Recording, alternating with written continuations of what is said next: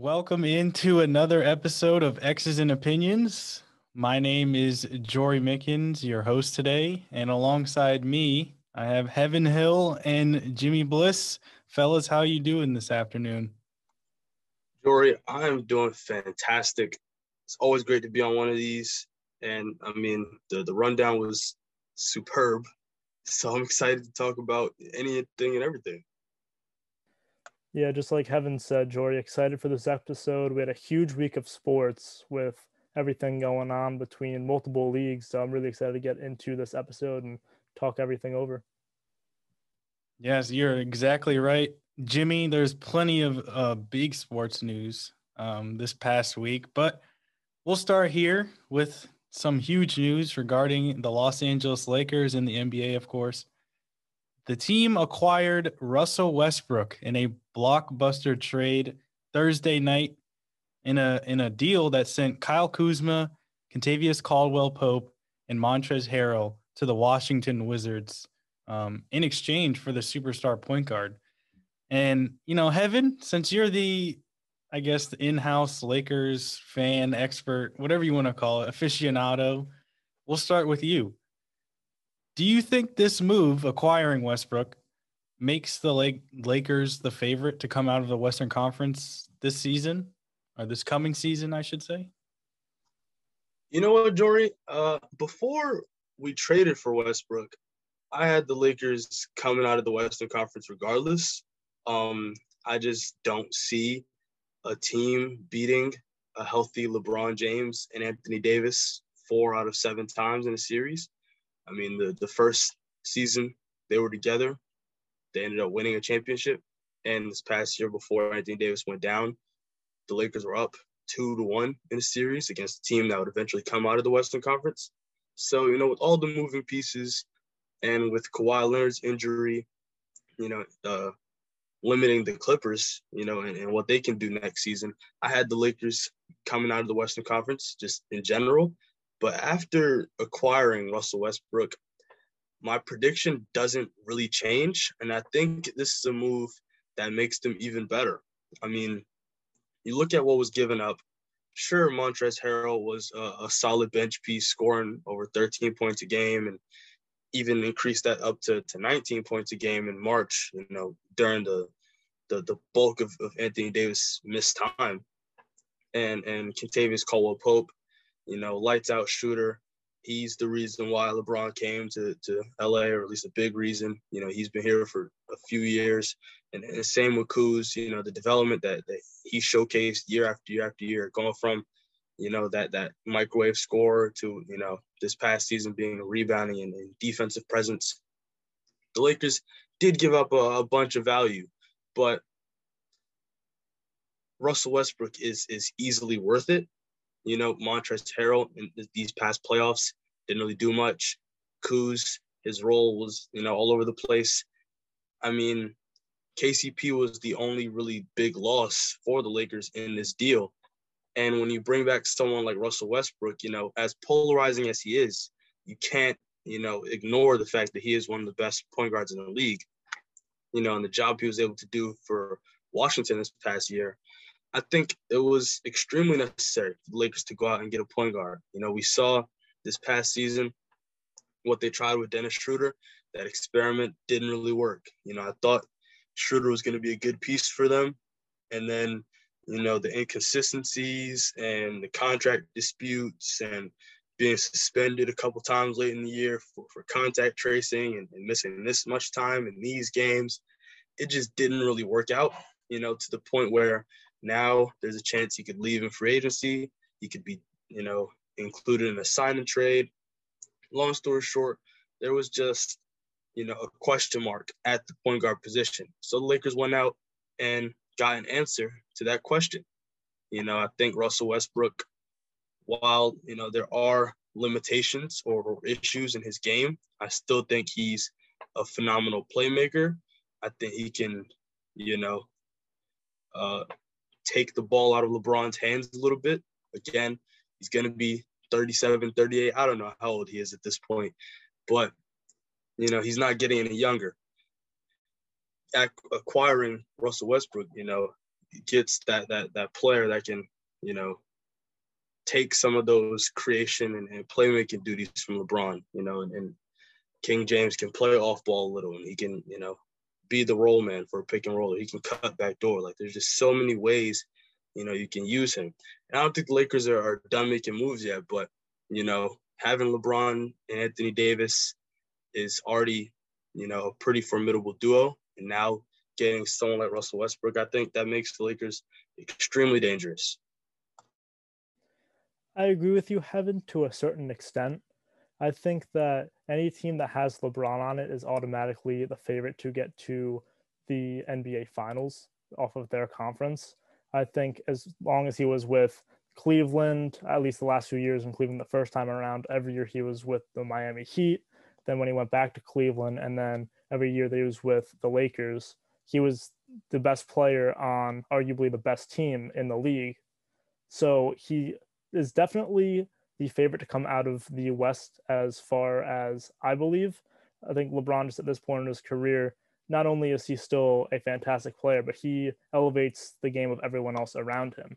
He's able to get players that are C, borderline B-minus players up to playing to a B B plus level just because of his I Q, his intensity, and just how good of an overall teammate that LeBron James is. Now that they have Russell Westbrook, I still do believe that they're the favorites to come out of the West, but I don't feel as strong about the Lakers as you do, Heaven. I do think that with Russell Westbrook, you get a good player, but you get some limitations. I think you get a lot of what LeBron has in Russell Westbrook.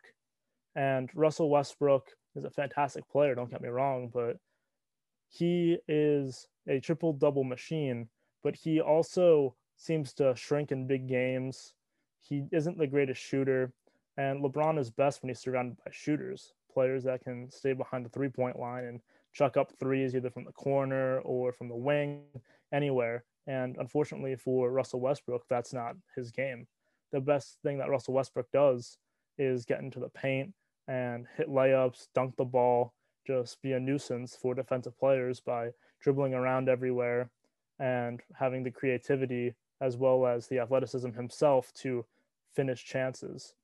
Now, they are still the favorites in the West, but I still don't feel as great. We'll have to see what happens with free agency starting in just a few days' time, tomorrow at the time of recording, but officially things can't be official until a few days afterward. I think that if the Mavericks, the Suns, the Clippers, if they're really, really active in free agency and in the trade market, they could potentially catch up to the Lakers and being the favorites in the West. But right now, as I see it, the Los Angeles Lakers with LeBron James, with Anthony Davis, who I think is the best duo of players in the N B A. You add another top twenty, twenty-five player in Russell Westbrook, and they're still the favorites to come out of the West, in my opinion. Doesn't look as strong on paper because I think that they do need some bench depth. They do need some shooters, but it's still going to be exciting to see what Russell Westbrook can do now that he's back in L A, where he spent most of his college days at U C L A. Well, I'm personally really excited about this big three, to be honest. You know, I'm I'm a I'm not I wouldn't say I'm a, a Lakers fan per se. Uh, they've ousted one of my favorite teams quite a few times in in recent memory. But I mean, that being said, you know, you kind of mentioned, Jimmy, how the Westbrook doesn't necessarily fit perfectly with LeBron and Anthony Davis. To that, I kind of say every time a big three like this comes together, whenever you have a collection of three all-star, superstar players, there's always questions. There's always holes in, in, you know, in a trio. You look at the most recent, you know, formation of a big three in the Brooklyn Nets. Everyone was questioning how one would, there's only one basketball to go around and there are three pretty ball-dominant players. That didn't seem to stop them. You know, I think if they had not gotten injured in the playoffs, they probably would have went a lot further than they did. And, you know, defensively, I think they surprised a lot of people as well. You know, you look back at some of the Miami Heat teams with LeBron and Dwayne Wade and Chris Bosh. A big question there, I think, was shooting, you know, perimeter shooting. And again, how would Dwayne Wade and LeBron mesh? But I feel like uh, one story that I saw, though, is the three of them, that being LeBron, Anthony Davis, and Westbrook, kind of met together, and they all said, we're going to set our egos aside and we're going to make this work.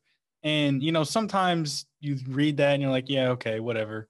You know, you, they're just saying that. We'll see what happens come, you know, when the season starts. But for whatever reason, I feel like they, these three in particular, understand, you know, the value of a championship. Obviously, LeBron and Anthony Davis won together in twenty twenty.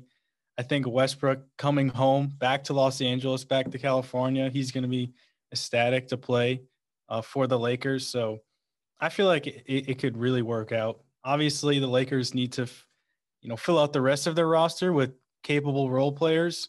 But, I mean, a big three of LeBron, Anthony Davis, and Russell Westbrook, at this point in time, it doesn't get much better than that, in my opinion. Um, but I kind of want to look at the other side of things now with the Wizards, because obviously with every trade, there's two sides of it. Did you guys think the Wizards got enough in return for Russell Westbrook? Again, they got Kyle Kuzma, K C P, and Montrezl Harrell. They also acquired the twenty-second pick in the this year's N B A draft, but they eventually traded that to the Indiana Pacers. But did you guys think this was good value for the Wizards, or do you think they could have gotten more? I don't see an issue with what the Wizards got in return for Russell Westbrook. Now, I'm not the biggest Russell Westbrook guy in the world. I think he has a lot of limitations, and frankly, I think he's playing in the wrong era of the N B A. But who they got in return, they're going to be pretty solid role players, maybe a starter or two, and I think that with Bradley Beal, these players can bring the Wizards back to the playoffs next year, and as long as Beal stays, they could be maybe a top six, top five seed in the Eastern Conference this coming year. I think Kyle Kuzma is going to thrive in Washington. I think playing out, out of LeBron's shadow in the East Coast with a more relaxed environment, the media won't be on him all day, every day. He very quietly averaged thirteen points per game last year, was a very solid player off the bench the entire year, and he was good in the playoffs as well. Montrezl Harrell, I mean, he just won Sixth Man of the Year two years ago when he was with the Los Angeles Clippers. I think that he's going to come into the Clipper, uh, excuse me, he's going to come into Washington with the Wizards. I think he's going to be the starting center, and he's going to play very, very well, especially with not too many big men out in the East Conference. He's going to be pretty dominant against some of the not-so-great Eastern Conference centers. As far as K C P goes, he kind of regressed every year that he was in Los Angeles. He had thirteen points per game in his first year, eleven in his second, nine in his third, and then nine this past year.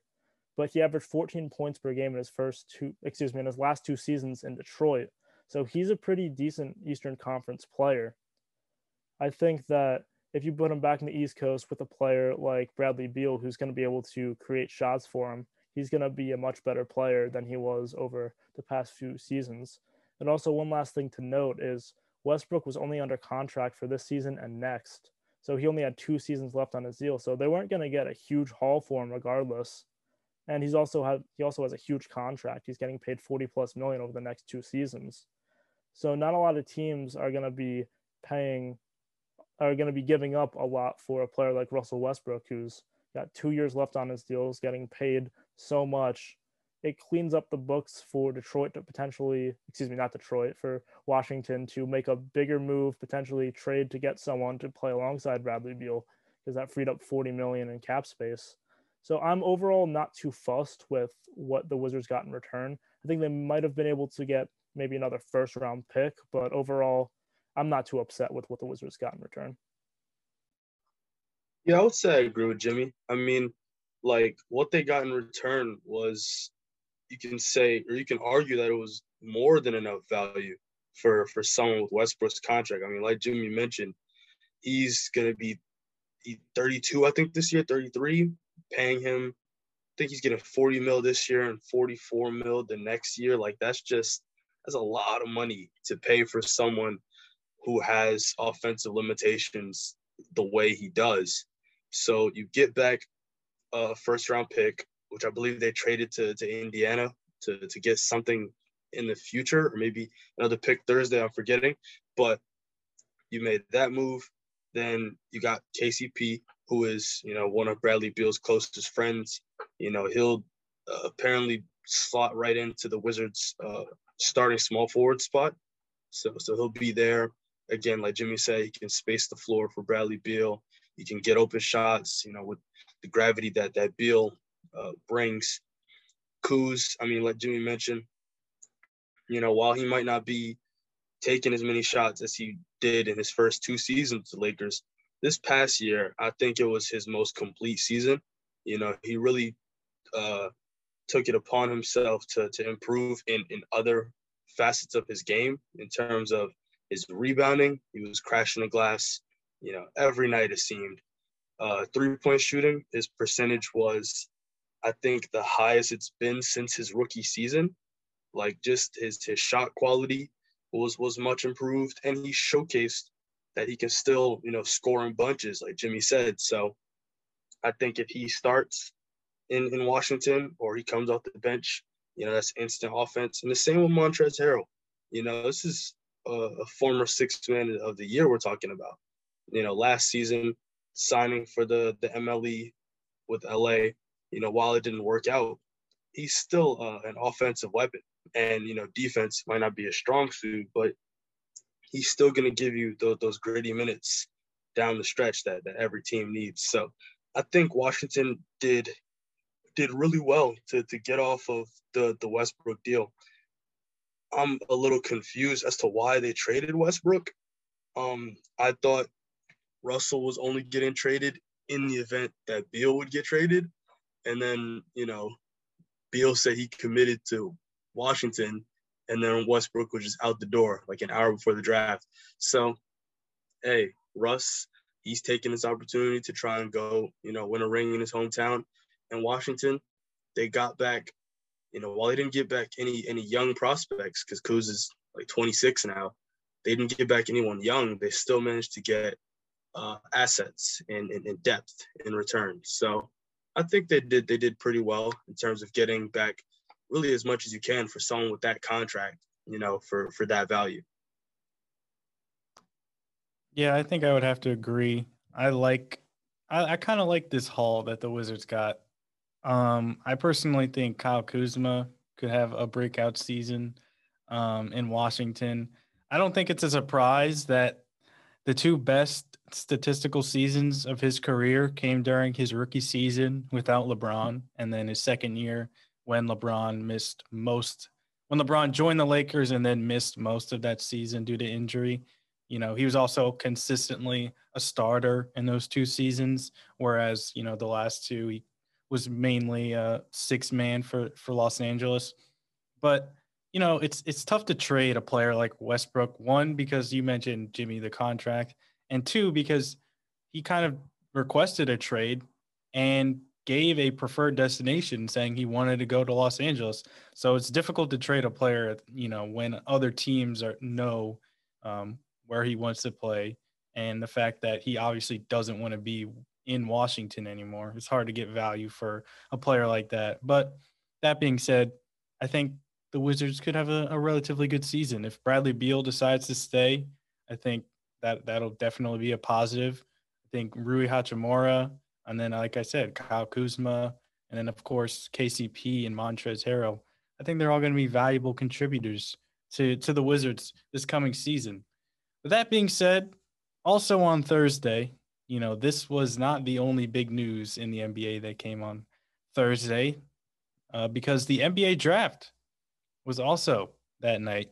And, you know, Heaven and I, at least, were on an N B A draft specialty show, um, covering the entire entire draft. So, you know, if you have the, I guess, endurance to sit through and watch that entire thing again, you can.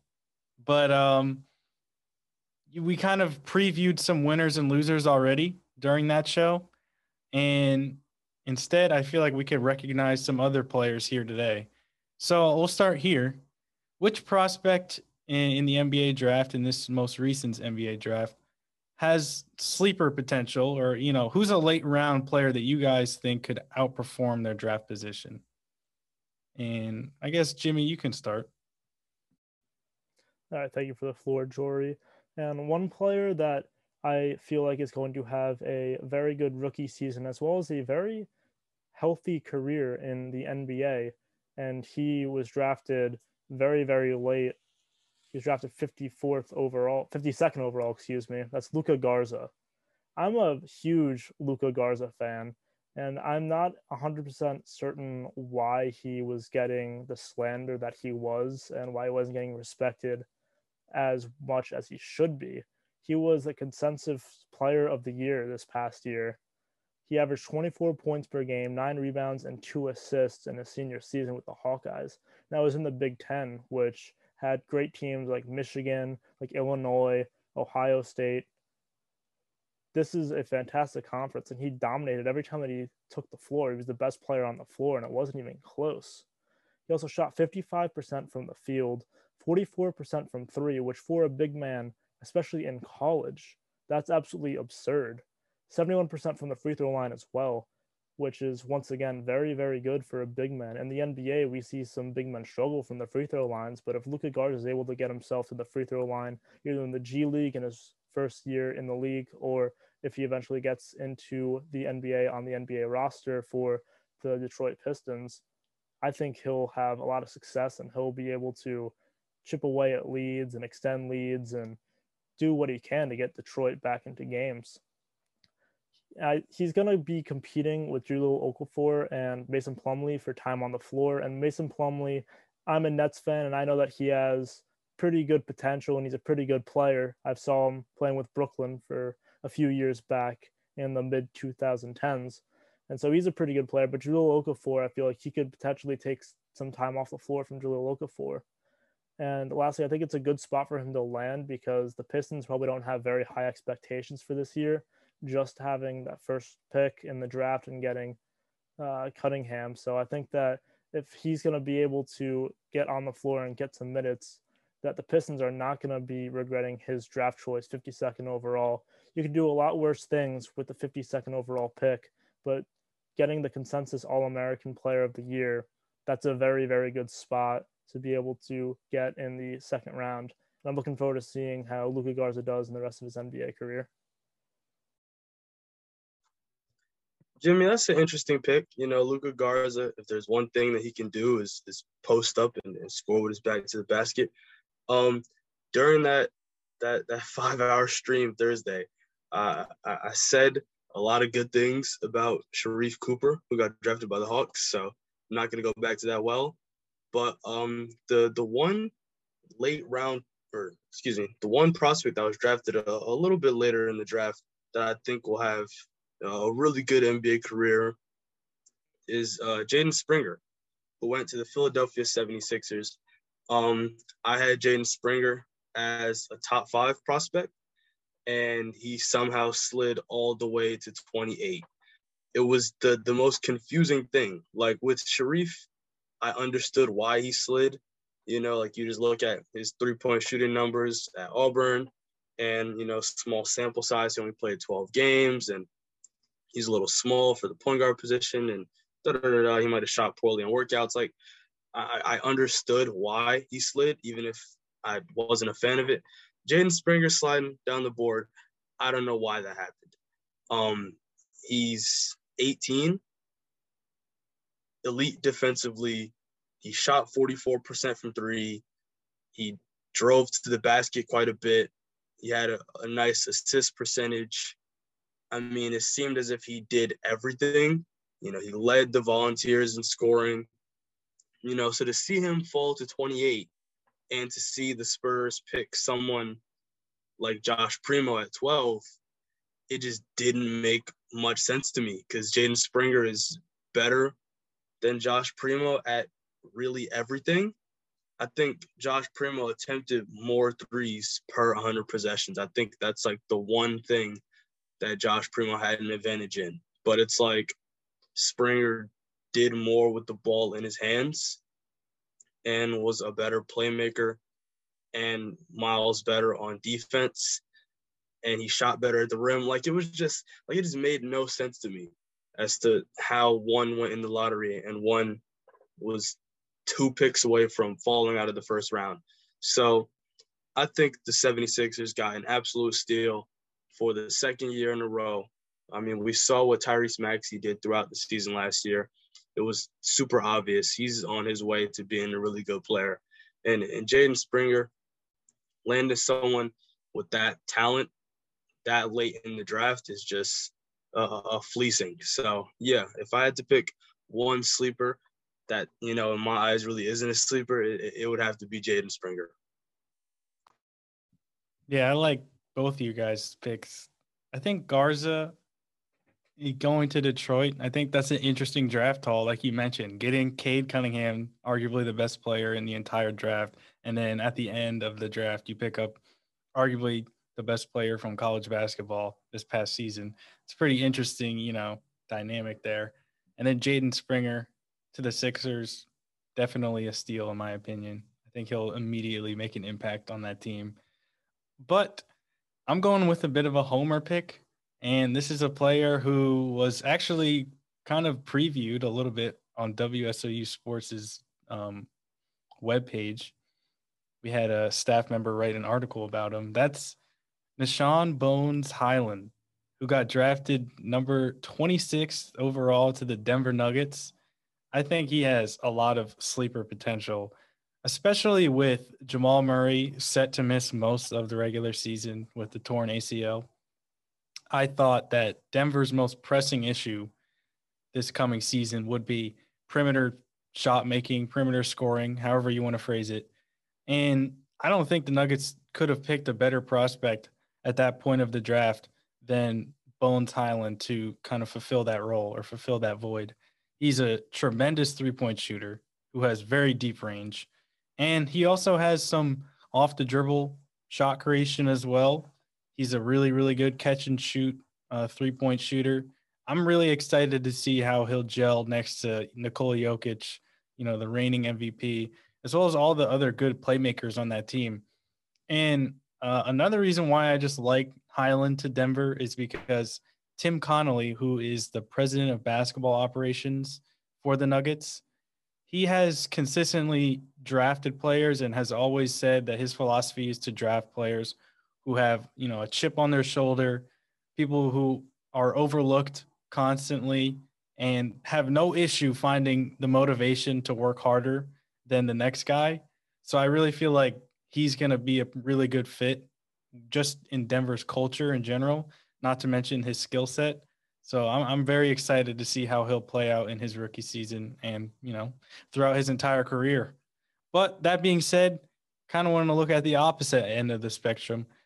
Who are some prospects that you guys think have a lot of bust potential? Some early early round players who you guys think could underwhelm this season? You know, Jory, uh, I'm gonna I'm gonna I'm gonna say Davion Mitchell. Uh, I mentioned this Thursday, and I'm going back to the well again, unfortunately. That pick just made no sense.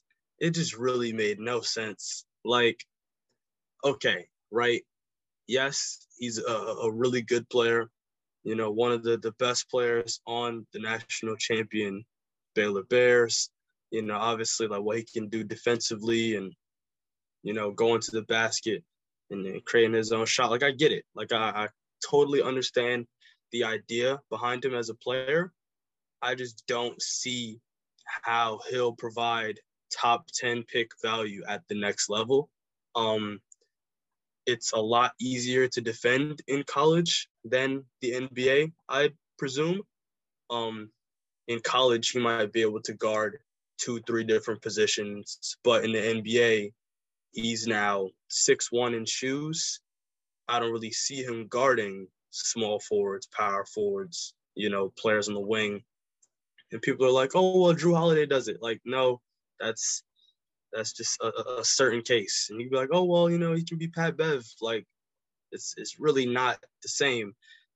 Um, also, the jump shot, I don't think it'll be consistent. Um, this past year at Baylor, he shot, I believe it was like forty-four percent from three. Uh, last year, I believe it was at like thirty-two percent. The year before was like twenty-eight percent. So to get a, a random jump like that, concerns me, and his free throw percentage is still remained in that sixty-five percent neighborhood. So he didn't get like a sixty-five percent to seventy-five percent, you know, free throw percentage jump to where I could be like, oh, you know, he just worked on his shooting in the offseason. You know, I can, I can trust this sample size from this season. Like, no, he was just getting a lot of looks generated for him by Jared Butler, who I believed is the, the miles better prospect. And then you factor in the fact that he's twenty-two, getting ready to be twenty-three before the season starts. He's going to be twenty-six, twenty-seven at the end of his rookie deal. Like, I just don't see why they would do that. And then on top of that, you factor in at the time of the draft, they already had uh, De'Aaron Fox, Tyrese Halliburton. They traded for Terrence Davis at the trade deadline. I think he should be out of the league, but that's the topic for another day. They also traded for De'Lon Wright at the trade deadline. Now, they did flip De'Lon Wright for Tristan Thompson, but at the time of the draft, De'Lon Wright was on their roster. So they already had like four guards that, you know, could get a bunch of minutes. So then you plug Davion Mitchell into that. And then you have, you know, one of their guys in their front office saying that they envision him being able to guard four positions. That's not happening. Like, that just isn't happening. So I don't know, man. It's it's going to be interesting. They're going to try and run him out there with, with Tyrese and with De'Aaron, you know, three-guard lineups. We've seen them work before. We've also seen them fail terribly. I think they could have got much better value. I think, you know, with Harrison Barnes potentially out the door, with Rashawn Holmes probably out the door. I'll be mentioning him in a little bit. You could have went for a wing or a big, someone like Jalen Johnson or or other players in that area, Moses Moody. Instead, you go with the the small, already old for a prospect guard, you know, who isn't as good as the one Indiana landed at thirteen in Duarte. So it's just all bad, man. It's just all bad. But that's that's the Kings for you. Those are shots fired right there by heaven. That's the Kings for you as a Lakers fan. I'm not going to go that far, but you went with the top ten pick, Hev. I'm also going with the top ten pick. I'm actually going for a top five pick. And I am not a huge fan of Scotty Barnes. So maybe it's just my Florida Gate, my Florida Gator roots coming out and me not liking a Seminole. But how many top five players in the N B A draft history didn't start for their college team? I don't know how many have done that. And he started seven of the twenty-four games that he's played in. So clearly the Florida State Seminole head coach didn't think he was good enough to start. So that's a red flag for me right there. Every time that I would put on a, a Florida State game, I'd be looking for him and he'd be on the bench. And I wasn't exactly sure why. I don't know. Was he injured or do they need to rest him or what? But it seems like pretty much every time that I put him on, he was on the bench. And then when he did come off the bench, he wasn't super impressive to me. He only averaged ten points, four rebounds, and four assists a game, which means he's a pretty much all-around player. But ten points per game from the number four overall pick isn't eye-opening to me. He shot fifty percent from the field, which isn't bad, but twenty-eight percent from three isn't great. sixty-two percent from the free throw line. Once again, that's not that's not great. It's not bad, but it's not great. And when you have the number four overall pick, you want them to be great. You want to be getting a, a franchise-changing player. And I do trust Nick Nurse and the Toronto Raptors. I think they're a world-class organization. I think they're great at developing players. We saw how Pascal Siakam just absolutely transformed his game and became an all-time player very, very quickly, and he was able to be on that championship team and win them that championship. We all, I think we all remember that game one against the Warriors where he had thirty points.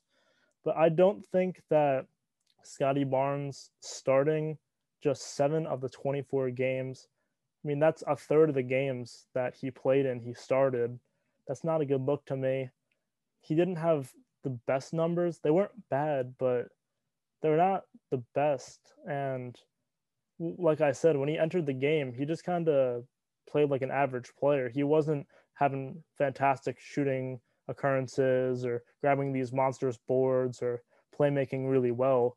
I remember watching a game against U N C, the Tar Heels, and I came back to my dorm to watch it, and I was looking for him, and I saw that he was a top five prospect, and I was really excited to watch him, but it just didn't pop.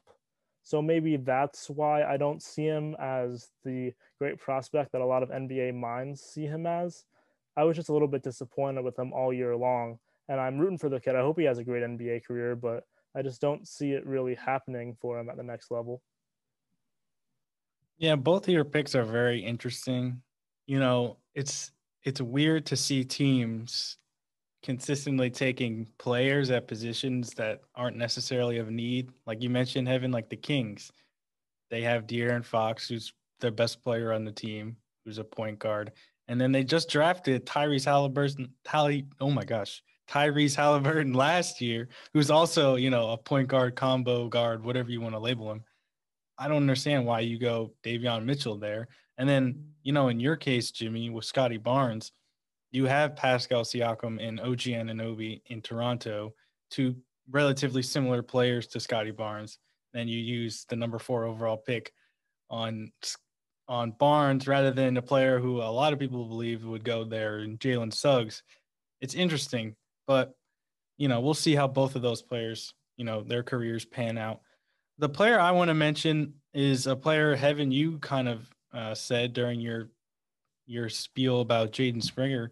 That's uh, Joshua Primo going number twelve to the San Antonio Spurs. I don't know if he's necessarily going to be a bad player. I just feel like it'll be a regrettable pick for the Spurs, mainly because, one, he's a project, and, you know, I believe he's the youngest player in this year's draft. Um, and again, this is kind of, you know, remains in the same lane of what I was just mentioning, how shooting guard for San Antonio was not a position of need um, because they obviously have who they drafted last year, Devin Vassell, who was the number eleven overall pick in last year's draft, as well as Derek White and Lonnie Walker. So again, not necessarily a position of need for the Spurs. And then two, if you were going to go shooting guard, why not take the three players who were um, going to go or who got drafted behind him? All three shooting guards who all probably are going to have one better starts to their career and potentially better careers overall, that being Chris Duarte, Moses Moody, and um, Corey Kispert. You know, all players who play the same uh, play the same position uh, and will probably have better starts Uh, to their careers. Um, but we all know that N B A fans love to to bury players quickly because they don't pan out within the first two or three years. I kind of get that sense with Primo. I, he could be a solid player eventually, but I just feel like the Spurs messed this one up. Um, you know, they have so many good backcourt players already. It's just a weird pick, in my opinion. But that being said, one last thing on, on the draft. Uh, before we talk about some free agency news, um, I want to get your guys' just favorite pick of the whole draft. And I feel like even if we had the same answer for this question, I wouldn't be, you know, upset. But that being said, who was your favorite player that you saw got drafted uh, this past Thursday? Jory, I don't think I'd be allowed back on the Seton Hall campus if I didn't say Sandro Mamukelashvili here. When he got drafted to the Bucks, everyone was on Seton Hall's campus smiling and so happy to see all the hard work pan out. From the time that he was a freshman and he was just coming off the bench, trying to impact the game however he can, averaging just a few points a game, to just the past season when he was voted uh, all Big East Player of the Year. Everyone just saw the way that he developed and became such a really, really good player. He's a fan favorite here, and it's clear to see why. When he averaged eighteen points, eight rebounds, and three assists per game in his senior season, shot forty-three percent from the field, and at six eleven, he didn't just take a bunch of layups. He was able to take mid-range shots off the elbow. He was able to shoot thirty-four percent from three and seventy-one percent from the free throw line. So just like what I mentioned earlier with Luka Garza, he's very productive at the free throw line for a guy that's six eleven and could play the power forward position in the N B A. But not just that, because stats won't tell you this story. He's a great ball handler for a six eleven player. He's a great dribbler as well. And I think I liken his ability to handle the ball and to dribble the ball. Now, I don't think he's going to become this player, but his on-ball skills are very similar to Bam Adebayo's. And I went to a Knicks Heat game earlier this season and saw Bam Adebayo play, and he was bringing up the ball up the court. He was able to cross up Taj Gibson. He was able to create his own buckets, and he's a center. And that reminded me a lot of what Sandro Mamukelashvili would do when he would bring the ball up with Seton Hall, where he would have some Euro steps. He would be able to cross up some defenders, create some space, and knock down an open look. So I'm really excited to see what Sandro Mamukelashvili can do in the N B A. He's the first Pirate drafted since twenty sixteen, with Isaiah Whitehead going to the Brooklyn Nets in the second round. But ultimately, I do think that Mamu is going to be a good ten to fifteen year player in the N B A. He'll probably go to the G League for the first few seasons, refine his game, maybe bulk up a little bit, get a little bit better defensively, but he's got all the skills that you want, with the ability to shoot, the ability to create, and his ability to get into the lane and make tough layups. I think that this was a home run pick for the Milwaukee Bucks, and I can't wait to see how his career unfolds. Yeah, Jimmy, when, when Sandro got drafted on Thursday, you should have saw us in the stream, man. It was like just pure elation. It was it was crazy to to to see that happen, and, and we're excited for him, and, and best of luck in his future endeavors. But uh, for for my favorite pick of the draft, I, I was talking about Sharif a lot Thursday, so I'm gonna avoid going back to the well with him. I'm gonna say Franz Wagner, with uh, going to the Orlando Magic. Um, I have Franz as a top ten player, and and him going to that team, it's just so perfect. Like literally, okay. So the the leap he made from his freshman season to his sophomore season was, in my opinion, you know, one of the the best improvements, you know, from year one to year two in this draft, if not the best. Um, defensively, he's one of the best defenders in the country, just super versatile, you know, being able to to slide his feet and, and the lateral quickness he showcased. I mean, he's just really stellar on that end, you know, as a rim protector, and, you know, with his wingspan, he can get in passing lanes. I think he's six nine right now, but some pictures he looks like he's six eleven, like, I don't know. But then offensively, the leap he made was insane. Like his freshman season, you know, the, there weren't any signs that he could evolve into what he became this past year. And, and this past season, you know, shooting off the dribble, he was amazing. You know, all dribble jumpers just in general. Um, in the pick and roll, his vision is, is right there. He's a smart passer. He sees the floor well. He's comfortable in those situations. You know, I don't think he could be a, a primary initiator like a Cade Cunningham or like a Sharif Cooper, but I think as as, as far as a, a connector or as a, a secondary playmaker, like in that in that Lonzo role or the role I think Suggs can play at the next level, like I think he's just amazing. And then having him on that team with defenders like Suggs, like Jonathan Isaac, like Mo Bamba, you know, that, that that team, it's just it's just wingspan. Mike Markelle Fultz is there too. They're they're super scary, and I just love his fit with that team. And I think the Magic can be really dangerous in a couple of years. Yeah, I think the Magic had a, a pretty good draft, especially in the first round, picking up uh, Wagner, as you mentioned, and then Jalen Suggs, fifth overall. That's a pretty good haul right there. But I think I'm going to go down more the lane that Jimmy did. And I'm going to say not only Sandro Mamukelashvili, because obviously, you know, being a Seton Hall, we're, you know, ecstatic to see him get drafted. But I was just happy to see four former Big East players get drafted, that being James Bouknight, who went to the Hornets, uh, Jeremiah Robinson Earl of Villanova, who went to the Thunder, Marcus Zagorowski, who was a Creighton Blue Jay, to the Nets, and then, of course, Mamu to the Bucks. Um, you know, this was, it's just great to see Big East players get recognition, because I feel like in the N B A, they're always slighted, and you know, they, they don't get the respect that some of the other top conferences do. But um, I think these four in particular are going to show to the world that, you know, the Big East has a lot to offer in, in the world of basketball. So I'm very excited for each of those players. And I think they're each going to carve a, a good role within their respective organizations. But that being said, we have one final um, N B A segment before we move on to some other news. Um, but we actually had some breaking news, I guess, uh, you know, as we're recording this, that uh, Los Angeles Clippers star Kawhi Leonard uh, has declined his thirty-six million dollars player option for next season and is set to become an unrestricted free agent uh, at the start of free agency, which starts tomorrow, or technically today when you're listening to this on Monday at six p.m. Eastern. So, you know, I did pose a question to you guys that, you know, who's one player you guys believe will leave his current team and where do you think he'll end up? But with this news, I'm curious to know, do you guys think Kawhi could actually leave the Clippers, or do you think he'll just, you know, re-up with that team and, and stay in Los Angeles?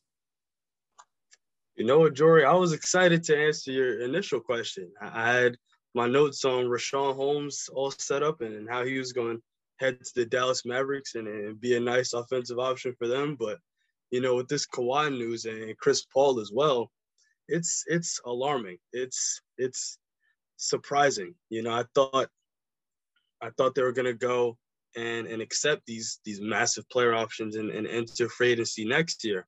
You know, the the allure of the twenty twenty-two class of free agency was, you know, those guys, and then I think Zach LaVine, and like there's just a whole bunch of, of, of people in that class next season. But now after declining these player options, I really don't know what they're going to do.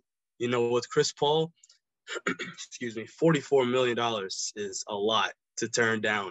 So with him doing that, you got to be under the assumption that he's re-signing with the Suns for, for you know, more money over, you know, a uh, longer term, I should say. So you could get probably one hundred mil over three years.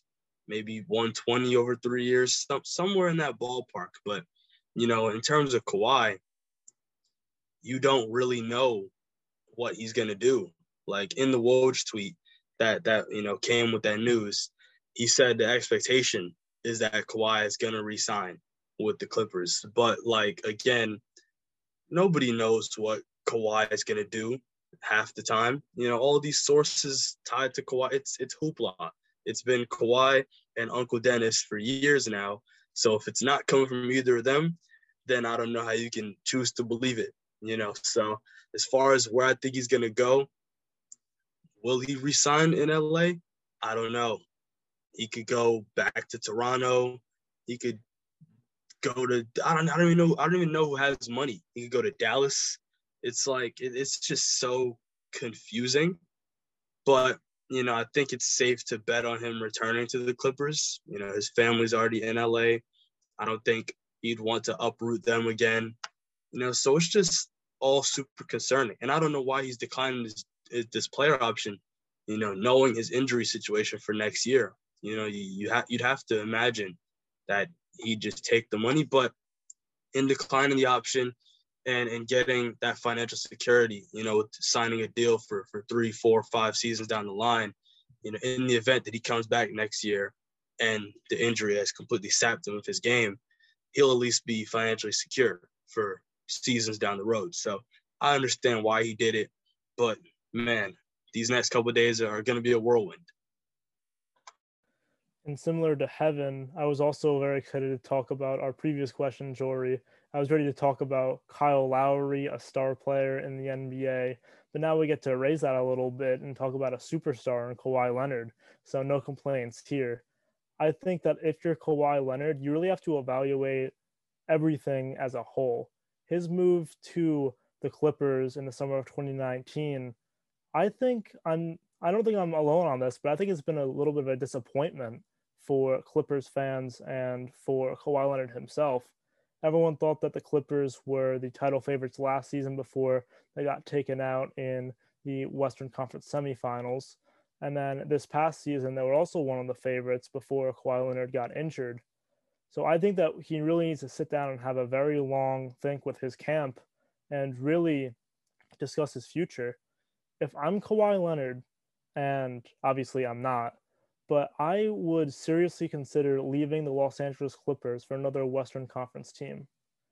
And a few teams that come up are, I think the Mavericks would be a great spot for him. But I also think that if he's able to, I think he should try to go to the Suns. I mean, the Chris Paul just declined his option too, so that frees up a lot of money. So Kawhi Leonard is the perfect wing for the Suns because they they really could not do anything against Giannis Antetokounmpo there in the N B A Finals. And we saw Kawhi Leonard and the Toronto Raptors be able to stifle Giannis in that Finals. And that's what the Suns need, is an elite wing, someone like Kawhi Leonard that's able to play good defense and good offense. Now the Suns, obviously they'd be missing Chris Paul, so they'd have to pick up another point guard at some point, maybe a Kyle Lowry or someone else. But if I'm Kawhi Leonard, I'm packing my bags as soon as I can. And just like Kevin said, his knee is still an issue, but playing in Phoenix with all these young stars and a team that just got to the Finals, he's going to be able to recover from his knee injury, take as long as he needs, because he's not going to be needed to rush back into the action. The rest of the team is going to be able to right the ship, keep them steady until Kawhi Leonard, one of the five best players in the league, comes back. If he is able to leave the Clippers and go to a team like Phoenix, I think that will propel his legacy, not only as a player, but also propel legacy of everyone else around him, like Devin Booker, like DeAndre Ayton. I could really see this happening, and if I'm Kawhi, I'd seriously consider going to Phoenix and leaving Los Angeles. This was uh, some crazy news, but I feel like, uh, or at least I personally believe that Kawhi is going to remain with Los Angeles, as is C P three with Phoenix. Um, you know, like you said, Heaven, E S P N's Adrian Wojnarowski noted that the expectation is that Leonard will, you know, negotiate a deal with the team and stay with them. It is a weird move, though, because a lot of people figured, you know, with his injury, him likely not being able to play next season, he would probably just pick up his uh, option for next season and then uh, negotiate a deal next offseason with the team or potentially a different team. But this is a an interesting move by Leonard. I'm I'm interested to see how this pans out. Maybe we'll get some more clarity once free agency actually starts uh, on Monday. But very, uh, very, I, don't, I mean, interesting is is the the word of the day, I guess. I don't know. It's it's going to be. We'll see what happens moving forward with this whole dilemma, I guess. But that being said, now we can kind of transition out of the N B A um, to the M L B, which had its own deal of trades. We talked about Russell Westbrook going to Los Angeles in the N B A. The M L B trade deadline was this past Friday, and it was one of the most hectic and entertaining ones in recent memory. Plenty of deals being made, a lot of huge names, you know, all-stars being traded, moved around the league. That being said, if you had to boil it down to one trade, one move, which one do you think was the most impactful? Which one do you think sh- potentially shake up the league the most? And do you think it created any new contenders or new favorites to win the World Series this year? My Yankee bias may be coming out here, Jory, but I believe that the New York Yankees acquiring Anthony Rizzo from the Chicago Cubs was a huge move for this Yankees organization. For a team that lacked a lot of lefty bats, they really only had Brett Gardner and Rougned Odor, who were both very, very underwhelming this season. To be able to get a former N L M V P contender and a one of the best, I would say, top ten first baseman in the league, both power and hitting wise, it, it's a great day to be a Yankees fan, to be able to have someone like that coming into your clubhouse. He's also a great person off the field. He's able to gel that team, and he'll be right under the wing of guys like Aaron Judge and Garrett Cole, and he'll build a lot of camaraderie between the entire season, between the entire team. And I know that it's a one-year rental, but he's what the Yankees need, and in his first two games, he was four for five with two solo home runs. And then today he was able to tie the game up in the top of the eighth inning with a opposite field single over to left field, which scored a runner, I believe it was Brett Gardner. And so his first three games, he's three and oh with the Yankees, and he's been exactly what they wanted. But he's also great with his eye on the strike zone, which a lot of Yankees are not. He got walked three times in his first two games. He's even hit by a pitch as well. He's not like an Aaron Judge or a Giancarlo Stanton, like Gary Sanchez, that will chase every down and away pitch, everything that they think they can get everything on and hit it out of the ballpark, but eventually strike out. He realizes that if a ball is going down and away, that he can hold up on it and wait for a better pitch to hit. He's not impatient. He's a very patient hitter and will take the best uh, pitches that are provided to him. And another thing is Rizzo was on the verge of getting traded to the Red Sox, but the Yankees couldn't let that happen. The Red Sox really needed a first baseman, and the Yankees decided to cut ties with their eighth and eleventh best prospects with Alexander Viciano and Kevin Alcantara, respectively. But I don't think Yankee fans are too concerned with that. Being able to get a first baseman of Anthony Rizzo's caliber was a fantastic move for Brian Cashman and for the New York Yankees. And I think that it'll catapult them into a playoff spot, and they could potentially go deep with a player like Anthony Rizzo standing on first base. Yeah, Jimmy, with the, the Yankees going out acquiring Anthony Rizzo, I mean, and, and Joey Gallo as well. It was just, it warmed my heart. It's good to see Brian Cashman making moves.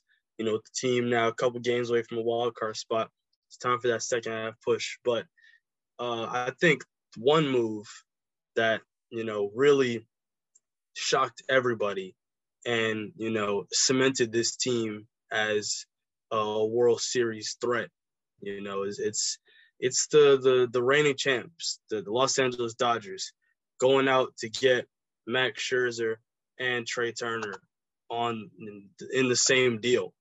Um, when that deal was announced, my jaw like quite literally dropped. I mean, it was undoubtedly the, the biggest splash of the deadline to go out and get someone like Max Scherzer, eight-time All-Star, three-time Cy Young winner. Like that in itself is, is a crazy move. And then going out and get Trey Turner, you know, who, who's just super speedy, first-time All-Star this year. He's hit for the cycle three times. Like, that's, like, he's extremely dangerous on the base paths. Going out and getting both of them, I mean, that's just, that's crazy. That's insane. You know, the, the, the term, the rich get richer, was on full display when they made that deal. I mean, going out and, and landing those guys. Now you're adding Scherzer to uh, a rotation with, with Walker Buehler and, and Clayton Kershaw. I mean, like that's three of the of potentially the best pitchers in the National League all on one team. And then you're adding Trey Turner to a lineup with, with Justin Turner and Mookie Betts and Cody Bellinger and Max Muncy. Like they're, they're super stacked. At this point in time, I don't really see someone beating them over a series. Like that, that's an insane collection of talent. And it goes to show, man, you know, coming off that that one ring after finally reaching the mountaintop, you know, that, that you can't ever get complacent. You know, you can't just sit and rest on your laurels. And they went out and they they went and got their guys. And it cost them, you know, I think their their best and, and second best prospects from their farm system. But going out and landing guys of that caliber, it, totally worth it. And I think the Dodgers definitely uh, won the trade deadline. Yeah, I think I would have to agree with you, Heaven. I mean, that's that's the trade that I listed as well. Uh, they're constructing the Goon Squad. What can I say? This team is is just becoming unfair. But like you said, uh, with with Dustin May out for the year, their pitcher, as well as as Kershaw, who's I believe currently on the injured list. I think a lot of people expected the Dodgers to, you know, try and find a pitcher. But like you said, I don't think anyone expected them to go out and get arguably one of the best pitchers in the entire league, who Scherzer, who's been quite fantastic during his age thirty-six season. He currently has an E R A of, of two seventy-six and a thirty-four percent strikeout rate. And, you know, which is about the same as his, you know, first six years with Washington. And I think an underrated, the an un. Not only did the Dodgers acquire a player that they desperately needed, as well as Trey Turner. I mean, that for itself is is ridiculous. But in terms of Scherzer, though, not only did the Dodgers acquire him, you know, at a position of need, they also kept him away from the Giants as well as the Padres, who are, you know, division rivals and also in need of of some, you know, good pitching. So I feel like the fact that they got their guy and kept them away from teams that are probably going to be competing for a World Series as well this year, I think it's a great move for the Dodgers. That being said, though, I mean, I mentioned the Giants. I think they have a they made a pretty good move as well, acquiring Chris Bryant from the Cubs. Um, you know, his ability to play all over the field, I think it's going to be it's going to prove necessary uh, for that team. You know, with some of their players injured at the moment, I think it'll be a good match uh, with him going to San Francisco, but only time will tell. But that being said, you know, as we're winding down here uh, on this last uh, segment for X's and Opinions, the twenty twenty or twenty twenty-one, whatever you want to call it, Tokyo Olympics have been underway for over a week now, and we've seen some pretty incredible performances all throughout the landscape. So I just want to get your guys' opinion on this. What has been your favorite event to watch thus far? And, you know, which performances have wowed you the most? You know what, Jory? Uh, with this Olympic schedule being so confusing, I really find it hard to, to, to sit down and, and keep track of events. But it was uh, last Monday, and uh, I was just bored. I think it was like ten thirty at night. And I turned on my, my T V, and I believe it was the the one hundred meter breaststroke. I don't know anything about swimming, but I saw uh, this girl or this woman win. Uh, her name is Lydia Jacoby. And I was like, oh, yeah, nice. You know, an American won. That's cool. I did some research. Turns out she's seventeen. The, she's the first Olympic swimmer from Alaska. So there's only one Olympic-sized swimming pool in the entire state, and she just won uh, an Olympic gold medal in swimming. So I just thought that was so cool. Like, you know, yeah, there's there's Katie Ledecky, and obviously we've seen Michael Phelps, and, you know, I could talk about, you know, somebody like that or, you know, basketball or gymnastics, gymnastics excuse me. But her overcoming odds and, and going to Tokyo and, and doing this and putting on for her country and her state. I saw a video of people, you know, from her, her hometown in Alaska. I think she's from Seward, I want to say. That's how you pronounce it. But they were just going crazy. Like, that, I could only imagine how that would feel, you know, to be in that situation. So props to Lydia Jacoby. And, and she's only seventeen, so she's got way more Olympic medals in her future. But, yeah, I thought that was really cool. You went with the swimmer, Hev, and I'm also going to go with the swimmer. And it was one of them that you just mentioned. That's Katie Ledecky. Now, Katie Ledecky, the one that I want to highlight is her freestyle eight hundred meter swim. And she won gold with a time of eight twelve fifty-seven. And with that, she now has the twenty-three fastest women's eight hundred meter freestyle times of all time, ranging between eight minutes and four seconds and eight minutes and thirteen seconds. So if you're an Olympian and you see Katie Ledecky ready to swim in the eight hundred meter freestyle, good luck. That's all I can say to you, because this woman is a monster.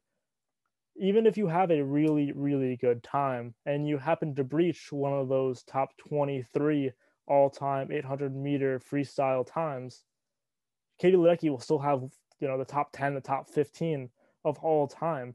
And she's been doing this since she was fifteen years old. She won her first eight hundred meter freestyle at the age of fifteen in London twenty twelve. Now, Jory, Heaven, I don't know what you two were doing at the age of fifteen. I wasn't exactly winning gold medals for Team U S A. I was dishwashing at my first job, but this is absolutely incredible. She's just twenty-four. It's the beginning of her story. And she also has a budding rivalry with, I'm not sure if I'm pronouncing this correctly, but Ariane Titmus of Australia. And the two of them are going back and forth, going blow for blow. But right now, Katie Ledecky is winning in this Olympics. Titmus has two golds, two hundred meter freestyle and four hundred meter freestyle, one silver, which was the eight hundred meter freestyle I just mentioned before that Katie Ledecky won. She has one bronze in the four by two hundred meter freestyle relay. But Ledecky just won her tenth medal and sixth gold on Saturday night in that eight hundred meter freestyle. And I'm just, every time that I put on the swimming event and I see Katie Ledecky, I know I'm in for a show. You got to make your popcorn and you got to watch, you got to have your candy ready because she puts on an absolute show every time that she steps in that pool. Yeah, I mean, both of uh, swimming is, is an interesting event in the Olympics because it's like, I don't think anyone necessarily cares about swimming up until the Olympics. And it seems like it's the most popular sport, but it's really incredible what they're accomplishing. It's, it's, it's freaky how, how fast they're moving in that water. But that being said, I think the most impressive performance that I've seen personally thus far came in the men's gymnastics uh, side of things. That being said, there's a lot of um, pundits who believe that, that Japan, who's this year's host country, of course, would be taking home gold in the men's gymnastics team competition. Um, even though their roster was made up of all Olympic rookies, they have produced some of the most incredible men's gymnasts in recent memory, including um, Kohei Uchim- Uchimura, who had an unfortunate ending to his Olympic career in the individual all-around competition. But that being said, the R O C, or the Russian Olympic Committee, um, led by Nikita Nagorny, I hope I'm pronouncing these names correctly, he um, took down Japan almost single-handedly, um, the gymnastics powerhouse, by point one oh three points in the team competition, which was the closest competition in men's gymnastics in the last fifteen years. So that alone made the competition a lot of fun to watch. But the craziest thing that came from this was Nagorny's teammate, um, Artur Daloyan. I hope, I again, I, I, these pronunciations... Are, are are just not my forte. But he, you may have heard of his story. He tore his Achilles tendon about four months prior to the Olympics and somehow was out there competing for his team. I was grimacing the entire time. Every time he was up, I couldn't watch because it was, I was just afraid he was going to hurt himself. And I think there was even a story that came out how his coaches almost didn't want him to come to the Olympics. They were shocked that he could even walk, let alone, you know, compete at this level. So it, it was really an incredible performance by R O C in, in men's gymnastics. I think that's, at least for me, been the most interesting thing I've seen thus far. But it, it's been a lot of fun to watch, you know, with track and field now kind of gearing up. We've seen some already some gold medals in there, some world records. I think in the women's triple jump, there was a world record that got set, I think yesterday or maybe earlier today. So it, it's been a lot of fun watching all of these, all of these athletes compete at the highest level. Um, you know, it's making up for what we missed obviously last year because of everything getting shut down with the coronavirus pandemic. But that being said, that's going to do it for us. Myself, Jory Mickens, Heaven Hill, and Jimmy Bliss on this episode of X's and Opinions. Thank you so much for listening. Be sure to follow us on the socials. And until next time, take care, everyone.